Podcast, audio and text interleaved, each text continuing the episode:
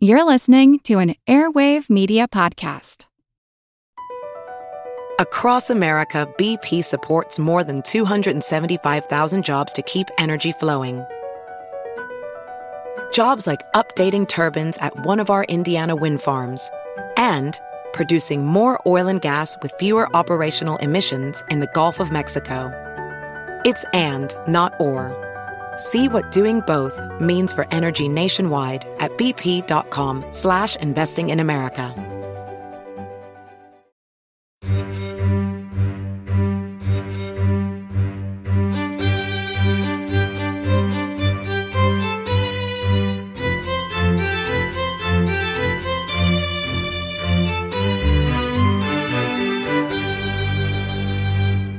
Hello, and welcome back to the Art of History podcast.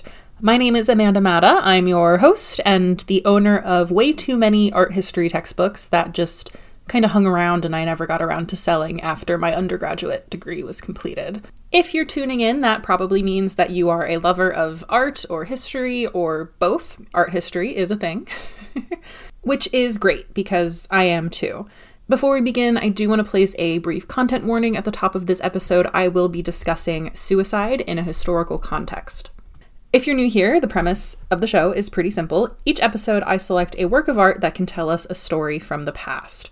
I will let you know what that's going to be for today in just a minute, although if you listened to the last episode, you already know.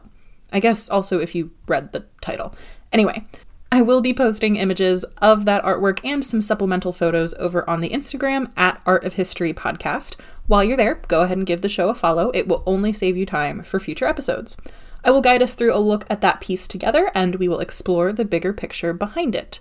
Before we dive in today, this is your cursory reminder to rate, review, subscribe, email your art history professor that you haven't talked to in 15 years and tell them that you enjoy the show and they should totally check it out and maybe give me uh, an A. That would be great. I'm no longer working towards a degree. I just, I like validation. Today, we are going to continue and conclude our discussion of Black American sculptress Edmonia Lewis. If you have not yet listened to part one, I highly recommend you do so. Otherwise, a lot is not going to make sense in this episode. I don't have quite frankly, the time to recap her entire biography. So I'm going off of the assumption that you have listened to that and you uh, know the beginning parts of her biography. And once again, if you are looking to learn more about Edmonia Lewis or maybe synthesize some information about her, I highly, highly recommend the source written by Kirsten Buick called Child of the Fire Mary Edmonia Lewis and the Problem of Art History's Black and Indian Subject. It is a comprehensive and d- detailed are those the same thing? Comprehensive and detailed study of not just Edmonia's life, which we don't know too much about, spoiler alert, but also of her work and how it interacts with some of the broader cultural movements happening during her lifetime. We are going to pick back up with Edmonia as she is in the middle of her artistic residency in Rome, where you may remember she basically was driven in order to pursue artistic opportunities for herself. In 1878, she told the New York Times, I was practically driven to Rome in order to obtain the opportunities for art culture and to find a social atmosphere where I was not constantly reminded of my color. Remember, Edmonia Lewis was part black and Native American. The end of that quote is quite chilling. She said, The land of liberty had no room for a colored sculptor. But Rome, as it turned out, did, and while Edmonia was there studying neoclassical sculpture, she spent over four years completing arguably her most famous work, The Death of Cleopatra. At times, she ran low on money, and to complete this work, she returned to the United States, where she exhibited and sold smaller pieces to earn the necessary funds to carry on.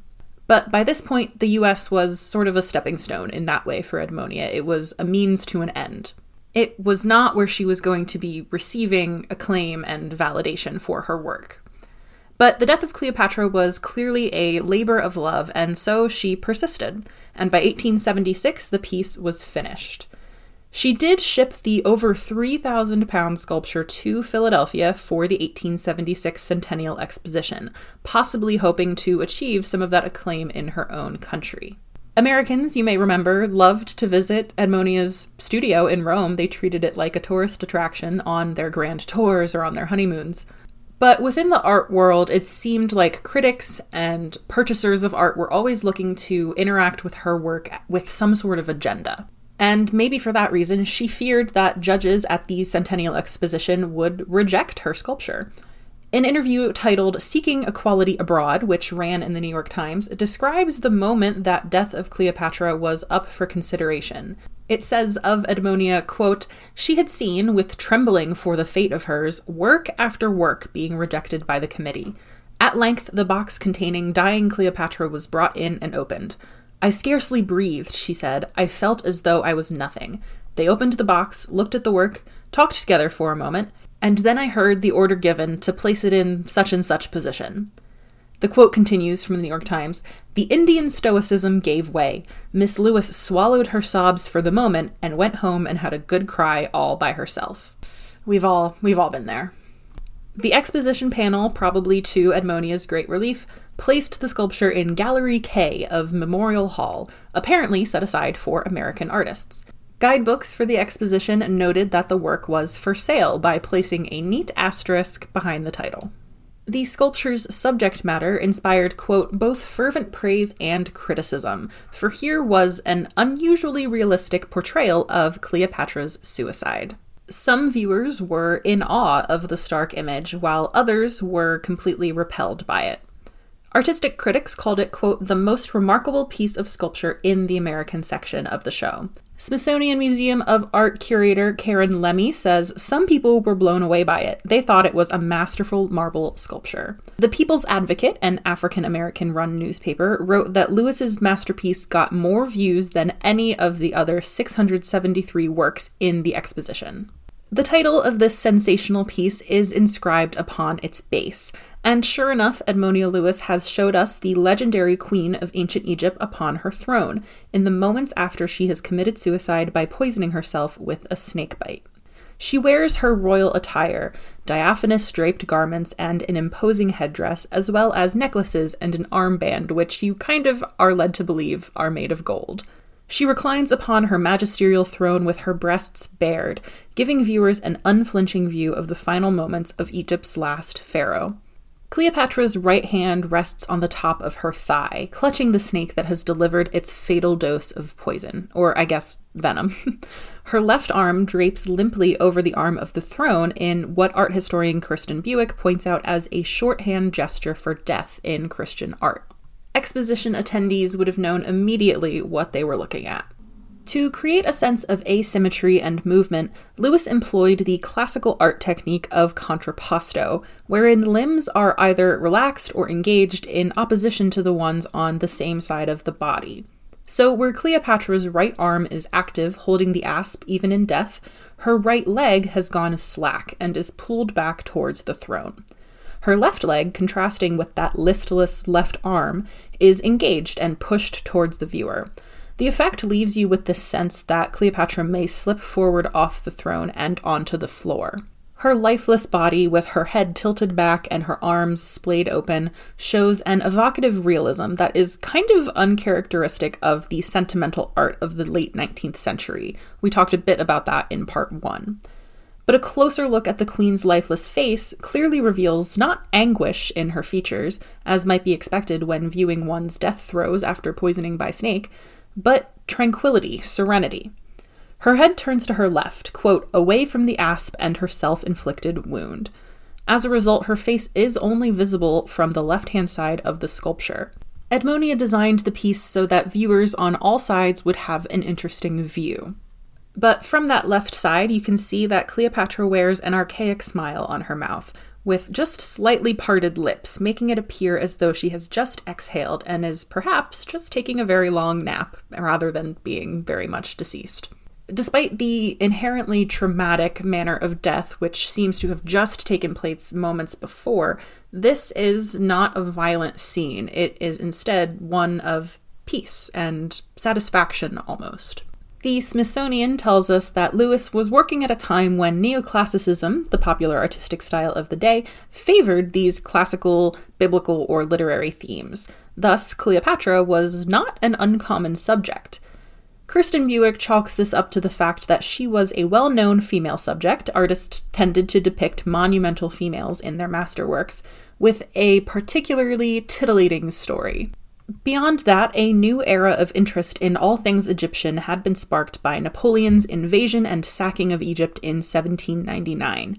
Egyptian aesthetics now permeated everything from fashion to architecture to furniture.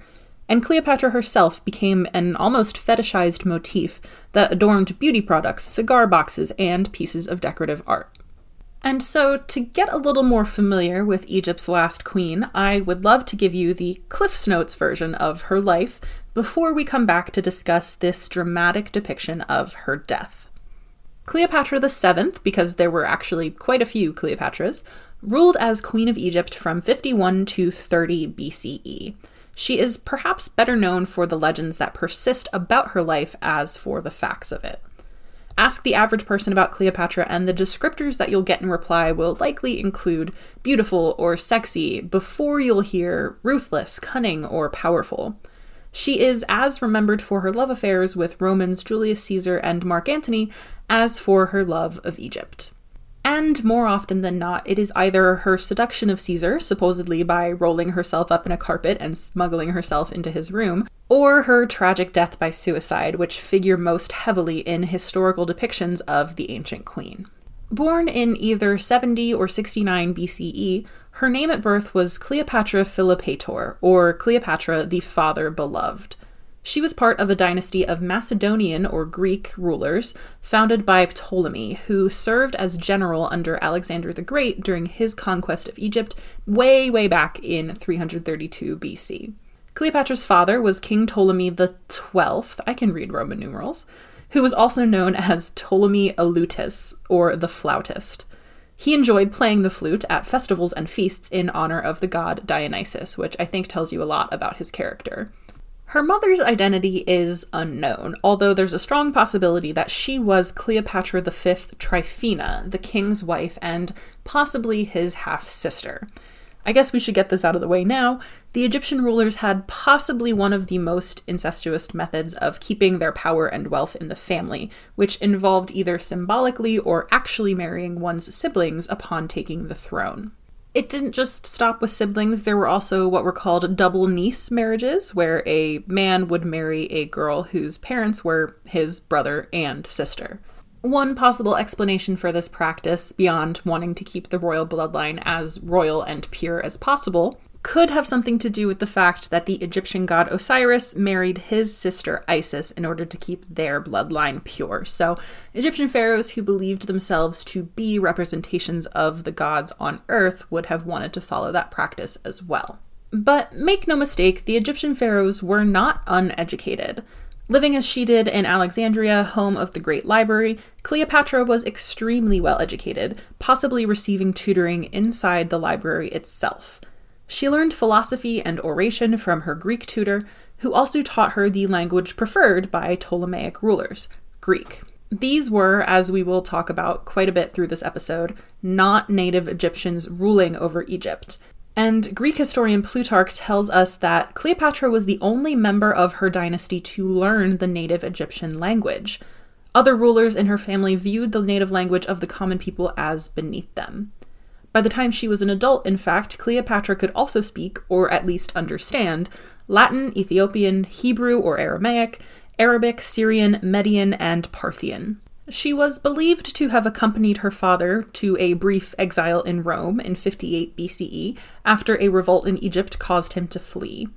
They returned together in Egypt in 55 BCE with Roman military assistance on their side, and Ptolemy XII had his daughter Berenice IV executed for usurping his throne in his absence.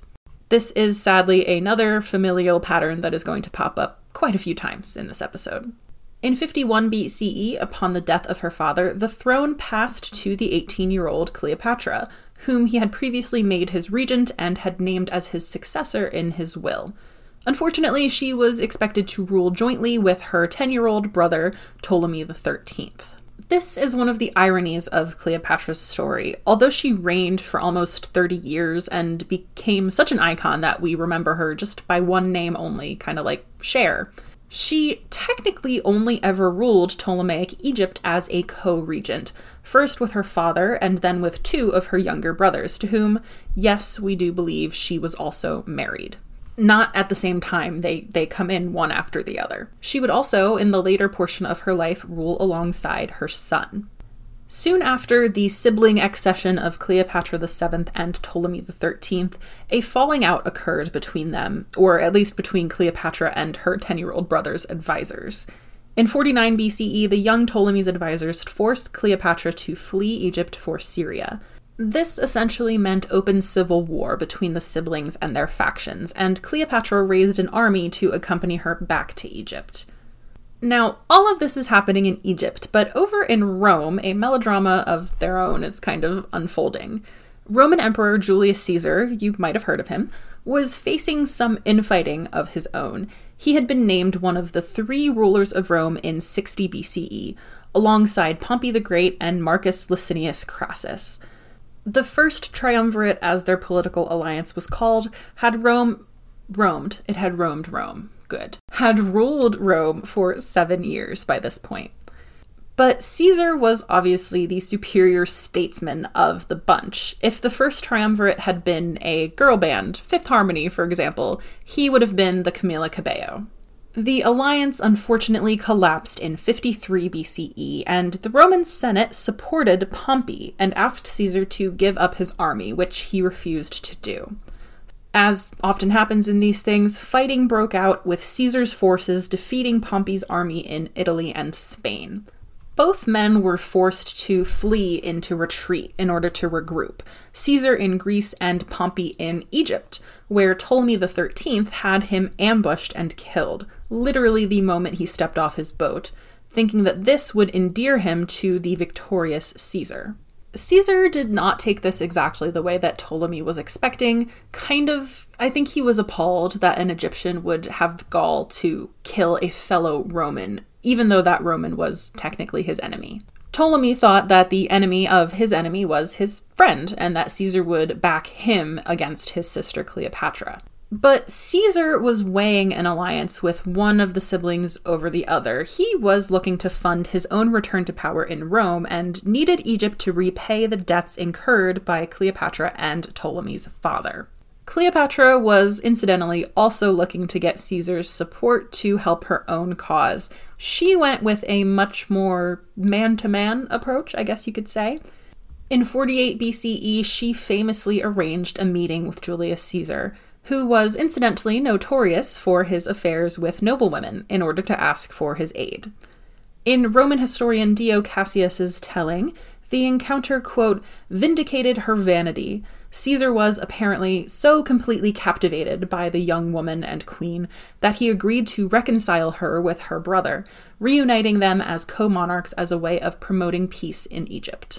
This, of course, would work out well for him, as a peaceful and prosperous Egypt only meant that they could repay their debts.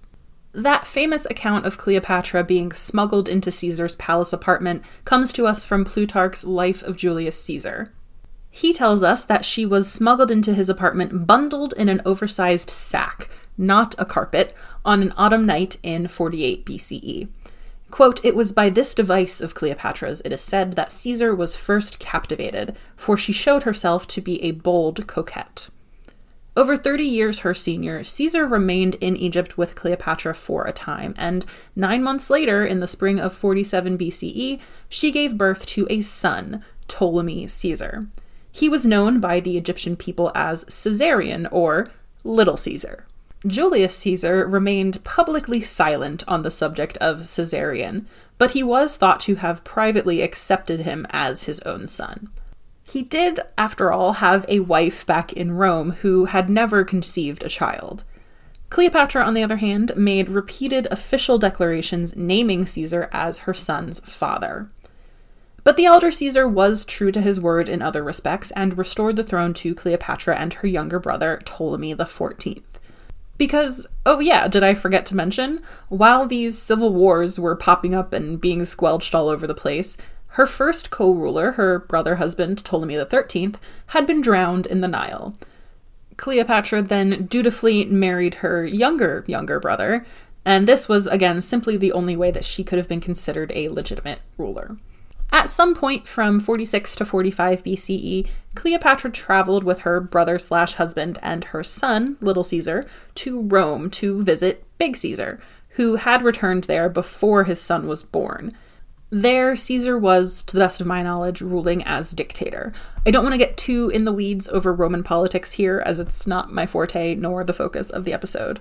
While Cleopatra was in Rome, she was given accommodations in Caesar's private villa. Sounds like a pretty sweet setup, and possibly one that she occupied in hopes of having Caesarion be recognized as Caesar's heir. But within the next few years, someone had the great idea that they should totally just stab Caesar, and after he was assassinated on the Ides of March in 44 BCE, Cleopatra remained in Rome until about mid April. But his will officially named his grandnephew Octavian as his successor instead of Caesarion, and so she returned to Alexandria. Just a few months later, Cleopatra's co ruler slash brother slash husband, Ptolemy XIV, also died, possibly by poison, possibly, quote, at her instigation. Little Caesar, Caesarion, became nominal ruler in Egypt as Ptolemy XV, with Cleopatra once again serving as co monarch. By now, her hold on power in Egypt was more secure than it had ever been. She had no more siblings, for the time being, challenging her for power. Still, and this is from a neat little summary on History.com, quote, unreliable flooding of the Nile resulted in failing crops, leading to inflation and hunger. Meanwhile, a conflict was raging in Rome between a second triumvirate of Caesar's allies, General Mark Antony, Octavian, and Lepidus, and his assassins, Brutus and Cassius. Both sides asked for Egyptian support, and after some stalling, Cleopatra sent four Roman legions stationed in Egypt by Caesar to support the triumvirate. In 42 BC, after defeating the forces of Brutus and Cassius in the battles of Philippi, Mark Antony and Octavian divided power in Rome. In 41 BCE, Cleopatra met with Roman general Mark Antony at Tarsus, south of modern day Turkey, having been summoned there to explain the role she had played in the complicated aftermath of Caesar's assassination. According to the story recorded by Plutarch, Cleopatra sailed there in an elaborate ship dressed in the robes of the goddess Isis. Throughout her reign, or maybe reigns, I don't know, do you differentiate when your co monarch keeps changing? Cleopatra strongly identified herself with Isis, the sister slash wife of Osiris and the mother of Horus. Ancient Egyptian monarchs traditionally associated themselves with um, a divine being, their royalty with the divine, in order to reinforce their position as kings and queens. Cleopatra probably entered this meeting with Mark Antony, quote, extremely confident that she could, once again, allay the suspicions of an imperious Roman using her charms. And for all you want to say about that quote, it worked. Mark Antony agreed to defend Cleopatra's crown, um, pledging support for the removal of the current thorn in her side, which happened to be her youngest sister and rival, Arsinoe. Mark Antony probably went one step further than that at this point, helping Cleopatra conceive twin children at this meeting. She may have been strategic in this move, perhaps, quote, carefully choosing Antony as her partner for producing further heirs, as he was deemed to be the most powerful Roman figure following Caesar's demise. In short, she got pregnant in order to ally herself even further with Rome. Which, like, is not an uncommon thing if you know anything about royal history. Marriages and babies being born have always been used to cement alliances. It's just that this one happens to take shape with two Roman generals, both outside the confines of traditional marriage. I don't have a problem with that. I hope that you don't have a problem with that. But the 19th century sentimentalists who were viewing Edmonia Lewis's sculpture certainly had a problem with that. More on that in just a little bit. Cleopatra returned to Egypt, followed shortly thereafter by Mark Antony, who left behind his wife Fulvia and their children in Rome. He spent the winter of 41 to 40 BCE in Alexandria with Cleopatra, and this must have been the most epic cuffing season ever. Because together they formed a drinking society called the Inimitable Livers. In 40 BCE, after Antony had returned to Rome, Cleopatra gave birth to twins Alexander Helios after the sun, and Cleopatra Selene after the moon. They were seen as a hopeful sign for a new era of dynastic rule in Egypt. Under Cleopatra's rule for the time being, Egypt grew more prosperous, but things were a bit more dicey for Antony in Rome. He was asked to prove his loyalty to Octavian by marrying his Octavian's half sister, Octavia, after Fulvia's death. In 37 BCE, Antony once again met with Cleopatra, this time seeking her aid. In exchange for Egyptian funds for a military campaign against the kingdom of Parthia, Antony agreed to return much of Egypt's eastern empire from Roman control, including Cyprus, Crete, Libya, Jericho, and large portions of Syria and Lebanon. Once again, the two became lovers, and Cleopatra gave birth to another son, Ptolemy Philadelphos, in 36 BCE. Antony's military campaign in Parthia ended in defeat, however, and he returned to Egypt and Cleopatra and their children rather than to Rome and Octavian and Octavia. In a public celebration in 34 BCE, he bestowed lands upon his children with Cleopatra, who dressed as Isis for the ceremony. She was declared, quote, Queen of Kings, with her son Caesarion being King of Kings. Alexander Helios was declared king of Armenia, Media, and Parthia. Cleopatra Selene was bestowed with Crete and Cyrene, and the two year old Ptolemy Philadelphus was declared king of Syria and Sicilia. Antony also, and perhaps foolishly, declared Caesarion as Caesar's son and rightful heir, as opposed to Octavian, who had merely been named his heir in his will. While Octavian had approved the distribution of lands among Cleopatra's children, this began a war of propaganda between him and Antony. Octavian claimed that Antony was entirely under Cleopatra's control and had married her despite being still wed to his sister Octavia. That last part might have actually been true. He also feared that Antony would abandon Roman interests entirely and found a new capital in Egypt. In late 32 BCE, the Roman Senate stripped Antony of all his titles, and Octavian declared war on Cleopatra. Blame the woman, always, you know?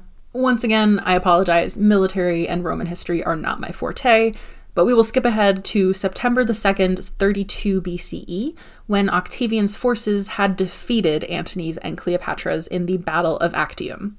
Many of their officers defected to Octavian's side, and Cleopatra had her ships desert and flee back to Egypt.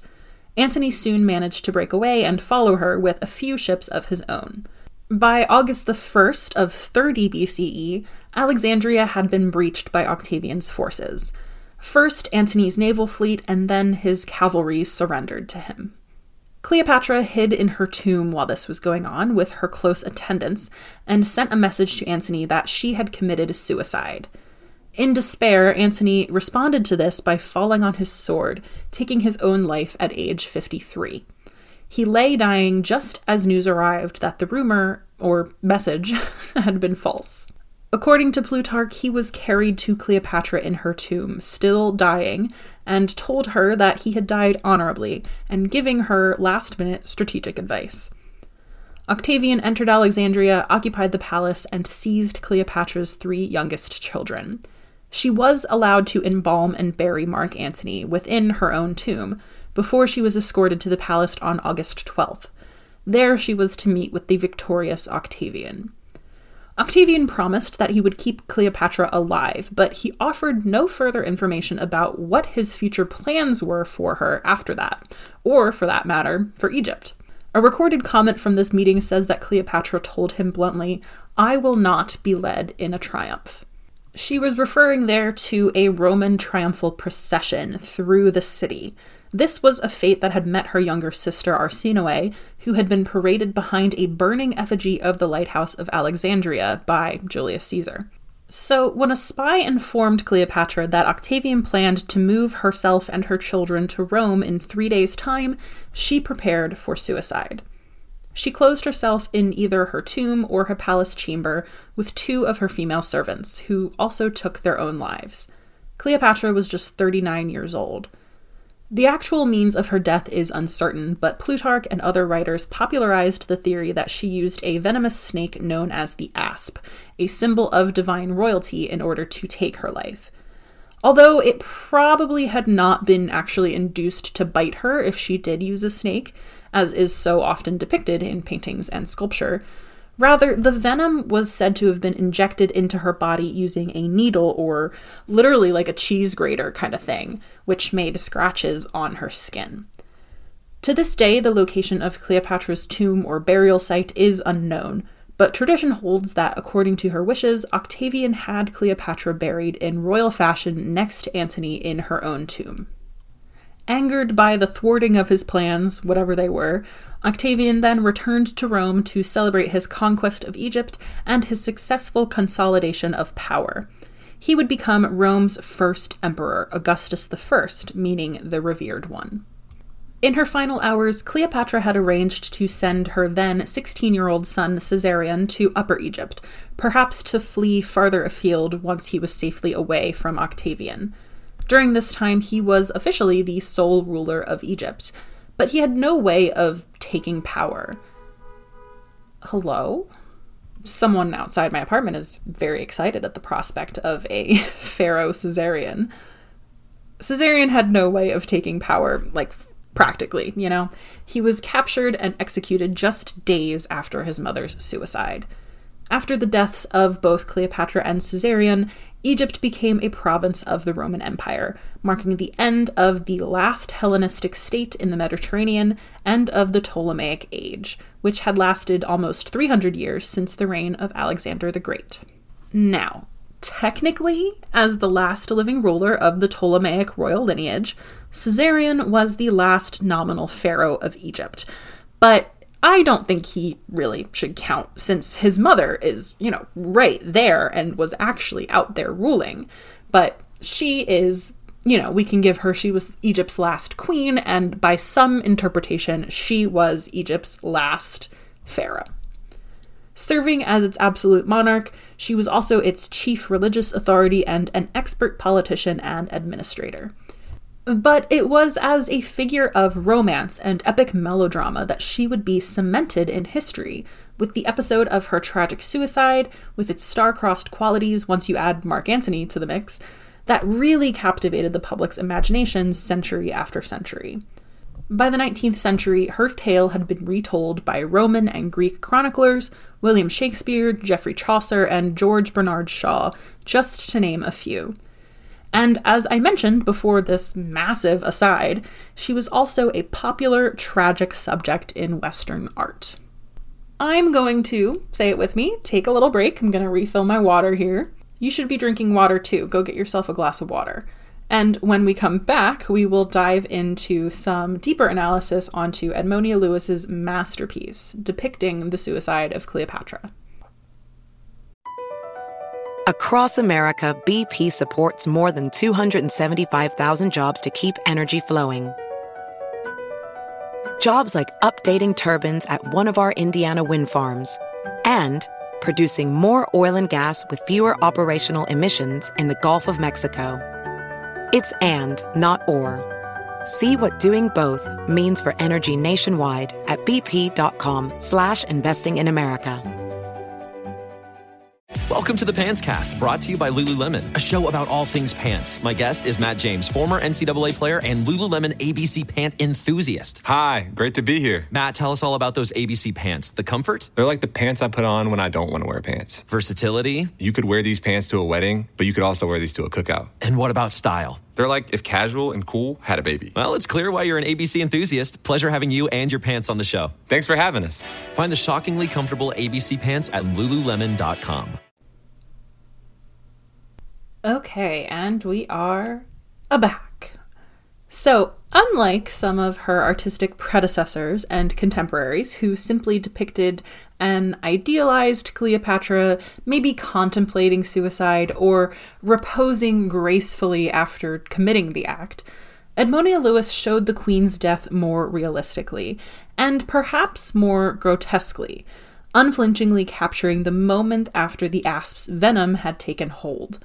Some viewers could not get themselves past the grisly event being displayed for them, and they deemed it a graphic and disturbing image of the moment when Cleopatra ended her own life. Critics of that mind did not mince words, with one calling it ghastly and absolutely repellent.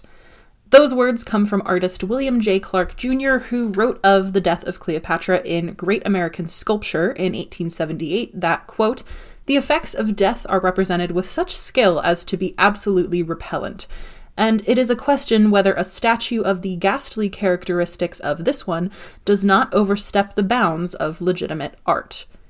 To his credit, Clark did continue by saying the quote, striking qualities of the work are undeniable, and it could have only been produced by a sculptor of genuine endowments. But for some, being shown the moment after the asp poison did its job was just too graphic for their 19th century sensibilities. Perhaps what critics were also rubbing up against here was the way that Lewis did not place a sentimental lens on her figure of Cleopatra. The sculpture is monumental and dynamic, but it isn't glamorized or overly stylized. That was a departure from many other depictions of the Egyptian queen which had emerged up to this point. Edmonia's Cleopatra is shown as powerful and, to my eye, stable, even in death she's very imposing. And if you haven't looked at the Instagram post for this week's episode yet, I would encourage you to do it now. I do have a view of the sculpture on display in a gallery that kind of gives you a feel of the sense of gravity that you would um, feel as you were walking towards it. But this sense of grandeur and stability, if that is what you were taking in from the sculpture, may not have sat well with 19th century audiences, taking in the demise of this woman who had existed, quote, racially and sexually outside the norm. As a seducer and a power grabber, Cleopatra's ultimate fate should have, quote, served as a warning to 19th century women. Lori Merish, the author of Sentimental Materialism, Gender, Commodity, Culture, and 19th Century American Literature, writes that, quote, sentimental narratives presented a deeply conservative, paranoid view of power. Power is figured as dangerous and intrusive, its effects uncertain and perhaps uncontrollable. Power can hurt. Knowing the ins and outs of Cleopatra's provocative, anti patriarchal life story may have caused Edmonia Lewis's contemporaries at the Centennial Exposition to view the Queen's death as just desserts. It also, quote, purged her of unhealthy passions and ambition, and it put the men back in charge of worldly affairs. But here was a depiction of the Queen that showed her still in all her glory. Lewis also employed a bit of symbolism to communicate certain things about Cleopatra's end to her audience. A flower cut from a rose bush rests by her left foot. Author Bram Dijkstra has pointed out that in Victorian literature and art, quote, dead and dying heroines often surrounded themselves with cut flowers to show their equivalence to them. The identical sphinx heads on the armrests of Cleopatra's throne, according to the Smithsonian, represent the twins that she bore with Roman general Mark Antony. Alexander Helios, named for her predecessor Alexander the Great, and the sun, and Cleopatra Selene, named after herself and the moon. The hieroglyphics on the side of the throne, meanwhile, are gibberish. They have absolutely no meaning. A, A for effort, Edmonia, for at least trying to place Cleopatra within a more Egyptian context. Because 19th century viewers of this sculpture would not have necessarily understood Cleopatra's race the same way that we would today when we think about an Egyptian queen. So let's talk about the statue and the real life Cleopatra's race for, well, it's gonna be, it's gonna be a little while. I don't wanna say a few minutes. Until this point in art history, painters and sculptors had been somewhat lackadaisical about depicting Cleopatra's race as anything other than white European. And part of that was because we don't actually know how she would have appeared. Her body has never been found, and depictions of her across history tell us more about the motives of the artist and their times than of the woman herself. What we know for sure she was descended from Egyptian's long ruling Ptolemaic Greek dynasty. Cody Cottier writes, quote, The question of her appearance is somewhat entangled with her identity. Her family hailed not from the land it governed, but from Macedonia, an ancient kingdom located in what is now northern Greece and southwestern Bulgaria. This has led many researchers to believe that Cleopatra had light skin, as European art has always depicted her. It was not, probably, dark like that of most native Egyptians. Some, like Cleopatra biographer Michael Grant, are adamant that she had not a drop of Egyptian blood in her veins. At least, we can be sure of that as far as the lineage of her father, Ptolemy XIII, is concerned. When it comes to her mother, not so much. In fact, we've mentioned that no one is sure of her mother's identity, and even less so of her grandparents' identities. It's possible that her mother possessed some North African ancestry that could have resulted in darker skin.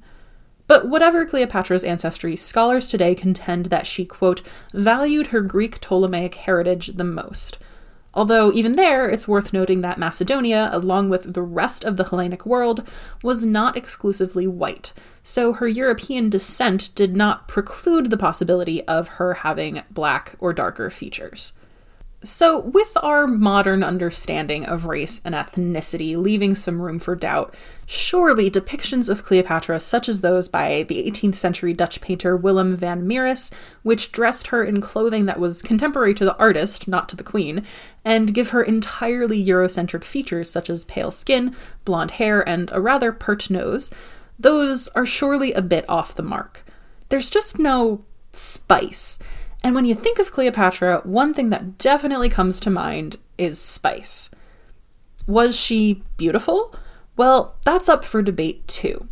Roman historian Dio Cassius described Cleopatra as, quote, a woman of surpassing beauty.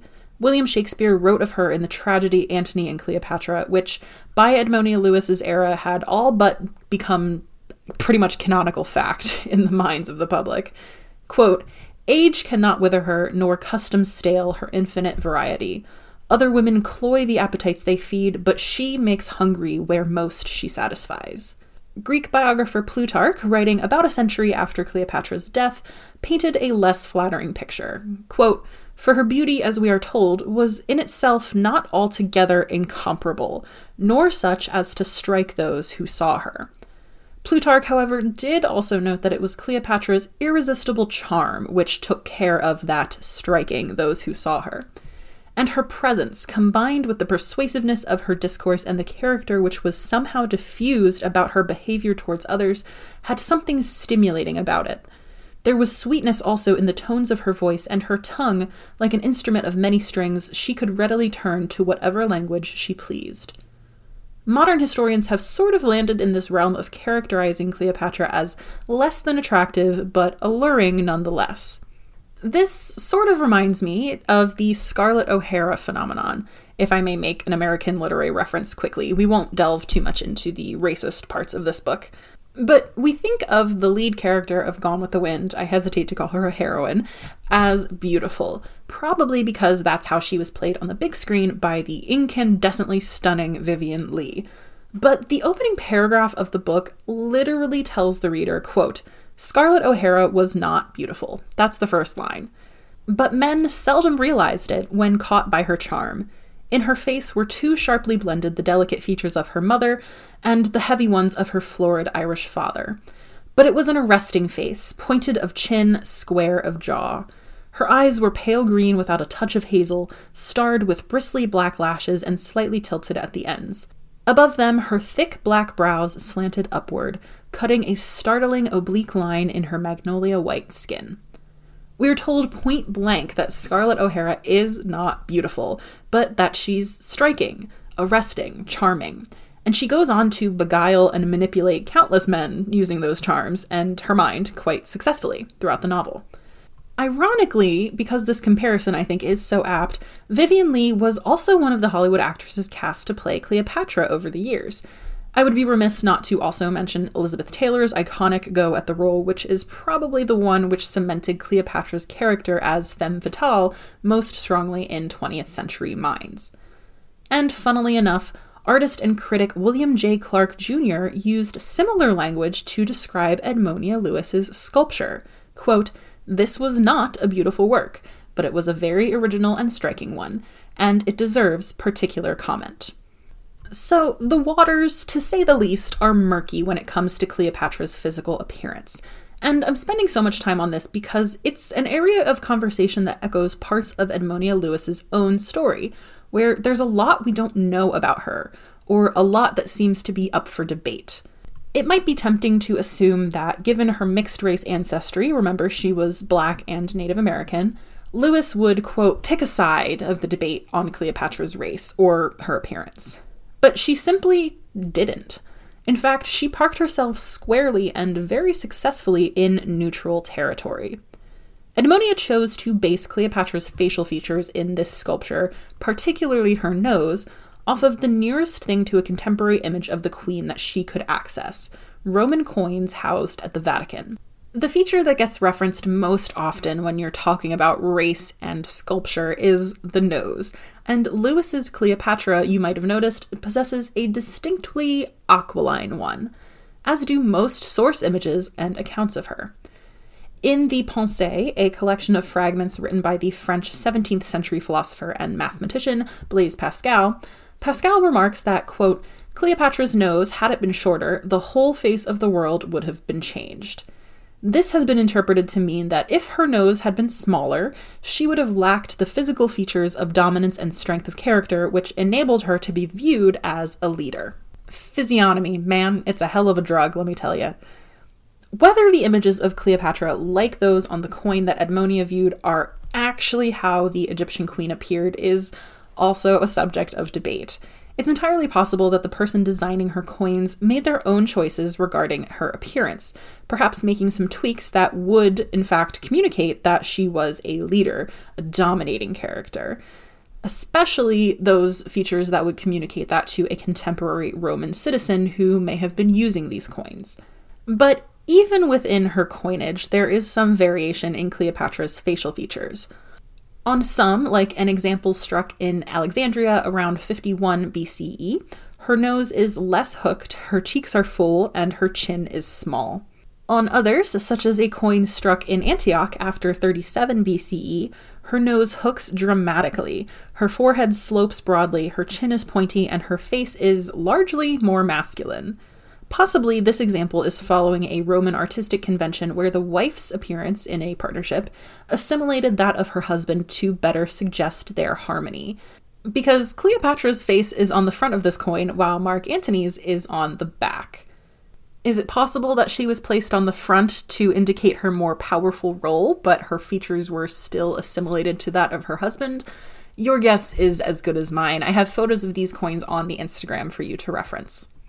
Other examples of artworks that maybe get us close to an accurate depiction of Cleopatra include a 1st century AD Roman bust of her that is in the Altes Museum in Berlin. In this example, her face is framed by curly, rather textured hair. Her eyes are almond shaped, and her nose, although prominent, is decidedly European. In another bust, this one housed at the Profano Museum at the Vatican, her features are more softly modulated, and her hair, to my eye, appears even more textured. In this example, I also find her lips a bit fuller. Her nose is missing here, but its footprint on the face suggests that it was quite a lot wider than its Berlin counterpart. Choosing a specific Roman coin featuring Roman characteristics as her reference image in the 1876 sculpture demonstrates that Edmonia, quote, felt compelled to separate Egypt from Cleopatra and Cleopatra from black women. Because if Cleopatra is a quote unquote unlikely proxy for cultural debates today, it was also already happening in Edmonia's time. In 1869, white artist William Wetmore Story had sculpted the queen with African features as an abolitionist statement. 19th century Egyptology held fast to the belief that the rulers of Egypt were white, while their servants were black.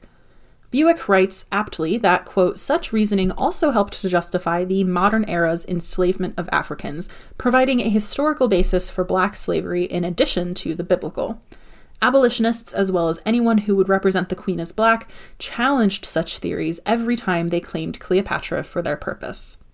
So perhaps Edmonia was just avoiding making any editorial choices of her own regarding the Egyptian queen's race. And if anyone questioned her on Cleopatra's features, she could simply point to her source material as the most authoritative example of them, and remove herself entirely from the conversation.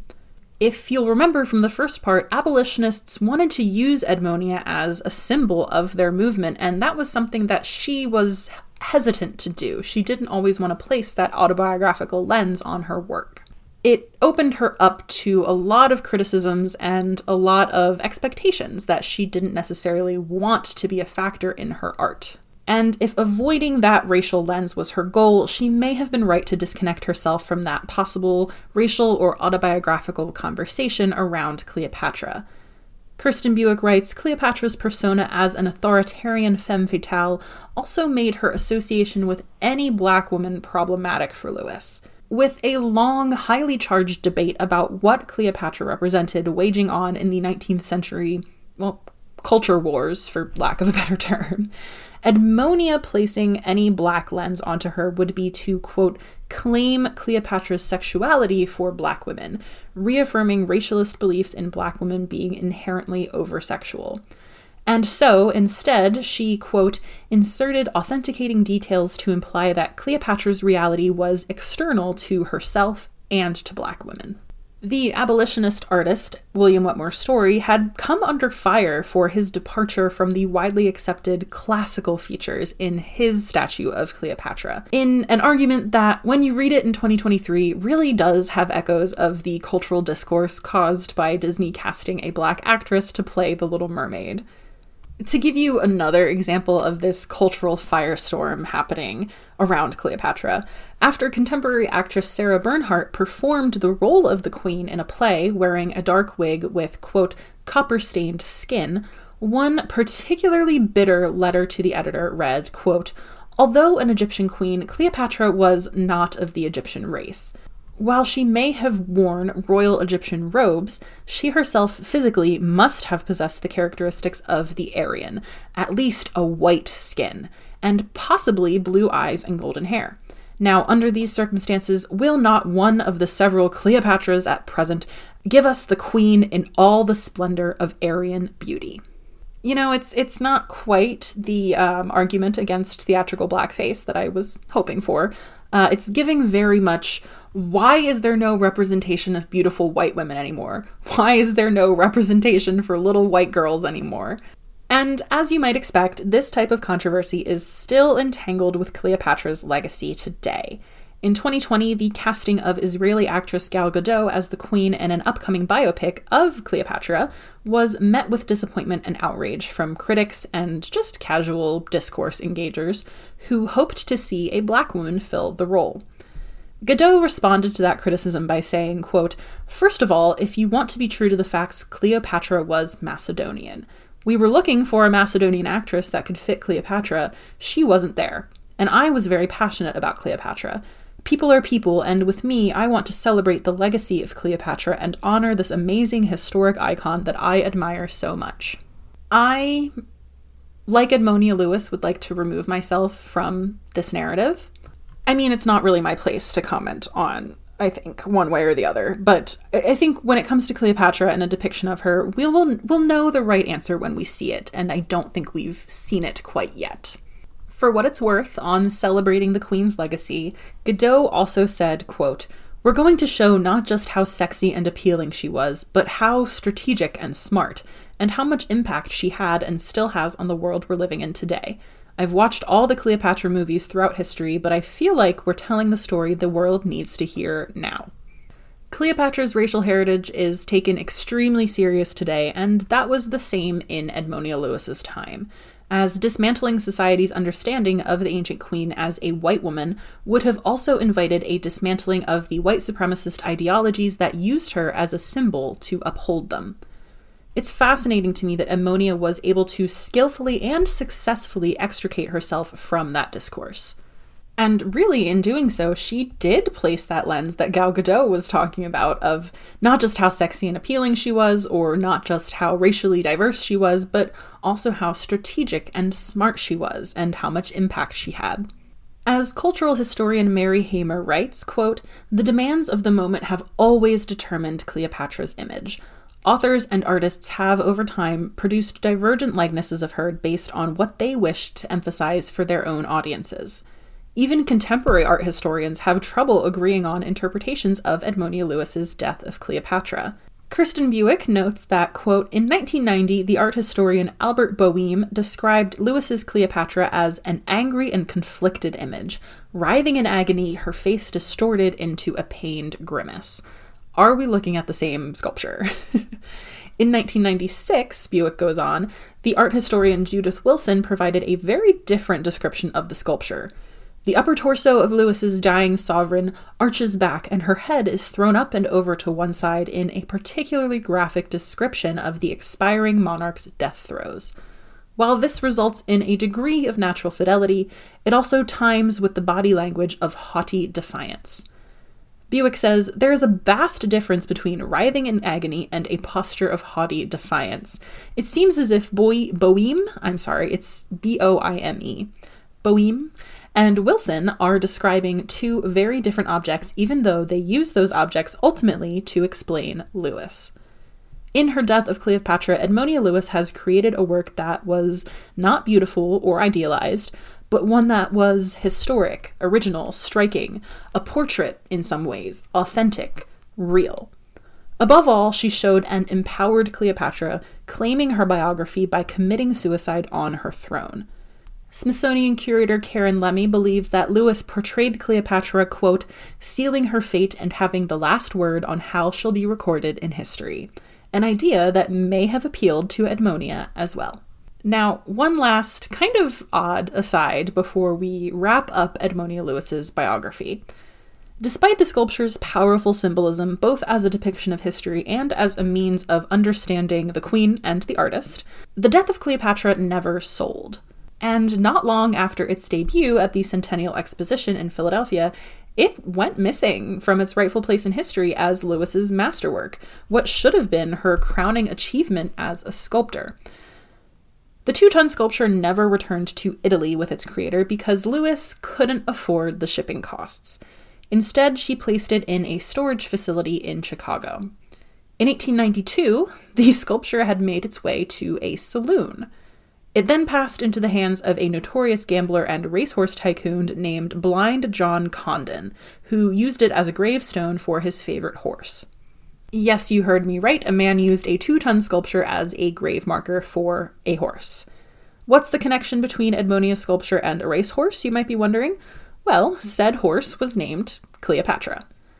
In the 1970s, the racetrack at which Cleopatra was buried, not the queen, again, we haven't found her body, the racetrack was turned into a United States Postal Service facility, and Cleopatra, the sculpture, was hauled off again into a storage yard. I assume that Cleopatra the horse was also removed, but to a place where the monumental grave marker could not accompany him or her. From that storage facility, a fire inspector and his son's Boy Scout troop quote unquote rescued the sculpture and cleaned it. They also painted it white because at that time, whitewashing was okay. I forget what source said that, but I thought it was really funny, so I kept it in. In 1988, after a long search, Art historian Marilyn Richardson rediscovered the sculpture after more than a century in the cramped storeroom of a suburban Illinois shopping mall. She said it was there amongst the holiday decorations next to snowmen and Christmas trees and turkeys. If you're interested in hearing Richardson discuss her finding the sculpture, I will point you to an episode of Side Door, which is a Smithsonian Institution podcast hosted by Lizzie Peabody. This one is called, aptly, Finding Cleopatra. It took over $30,000 to restore the sculpture, and conservators only had one photograph of the original to which they could refer. Today, they are pretty confident that they have most of the finer details back in their original condition, but I don't know, you have to wonder if that Boy Scout troop hadn't got their hands on Cleopatra, I mean, what could we be missing? As for Edmonia Lewis, her final years are also shrouded in mystery. The death of Cleopatra and the Centennial Exposition marked the end of the first phase of her artistic career. Thereafter, she would, quote, turn away from ideal sentimental themes to religious subjects, works that were created for specific, sometimes utilitarian contexts. Until the 1890s, Edmonia continued to exhibit her work and was continued to be visited by American tourists, including, I think I noted in the first part, Frederick Douglass at her studio in Rome. But little is known about the last decade or so of her life. Again, as I said in the first part, we don't know if she ever got married or had children. It is speculated that she spent her final years in Rome, but the recent discovery of death documents related to her indicate that she died in London on September 17, 1907. The cause was listed as Bright's disease, an inflammation of the kidneys. Her age, interestingly enough, was listed as 42, although according to other documents we have of, from her life, like her passport, she would have actually been about 63 although her passport lists her at about four feet tall, so who knows? Who knows what sources you can trust when it comes to Edmonia Lewis? In 2018, a very belated obituary was published in the New York Times as part of their Overlooked series, and you can go read that as well. It has really only been in the last few decades, and I mean really the last few years, that Edmonia Lewis's life and art have received posthumous acclaim. Her pieces are now part of the permanent collections of the Howard University Gallery of Art and the Smithsonian American Art Museum. Her masterpiece, Death of Cleopatra, led a life just as shrouded in mystery as her own. In 2017, Google, of all people, honored Edmonia Lewis with a doodle on their homepage. It, quote, depicts Lewis sculpting one of her most famous works, The Death of Cleopatra. The vibrant colors of the Google letters also pay tribute to Lewis's Native American roots. Her Native American name was Wildfire. Their little blurb about her closed. Lewis's legacy continues to thrive through her art and the path she helped forge for women and artists of color. Today we celebrate her and what she stands for self expression through art, even in the face of adversity. I feel like I haven't done justice to Edmonia Lewis's life story, but really, I also don't think that's by any fault of my own. The source material is just so, so sparse when it comes to her, and possibly that's how she wanted it. So, with that, that is going to be all for me today. I hope you enjoyed this kind of meandering view of her life and this honing in on two of her most famous pieces. If you haven't listened to part one, I don't know how you made it this far in the episode. Go back and listen to that. Um, don't forget to rate, review, and subscribe. It really does help get the show in front of new listeners. Don't forget to follow the show on Instagram at Art of History Podcast and check out the source images and supplemental images if you haven't already. If you would like to support the show further, I am on Patreon at patreon.com slash matta underscore of underscore fact. You can always, always email me if you have any questions or comments about this week's episode or what you would like to hear next. Um, you can leave a comment on the Instagram as well, but if you'd like to shoot me a message, you can do that at artofhistorypod at gmail.com. Thank you ever so much for listening. Until next time.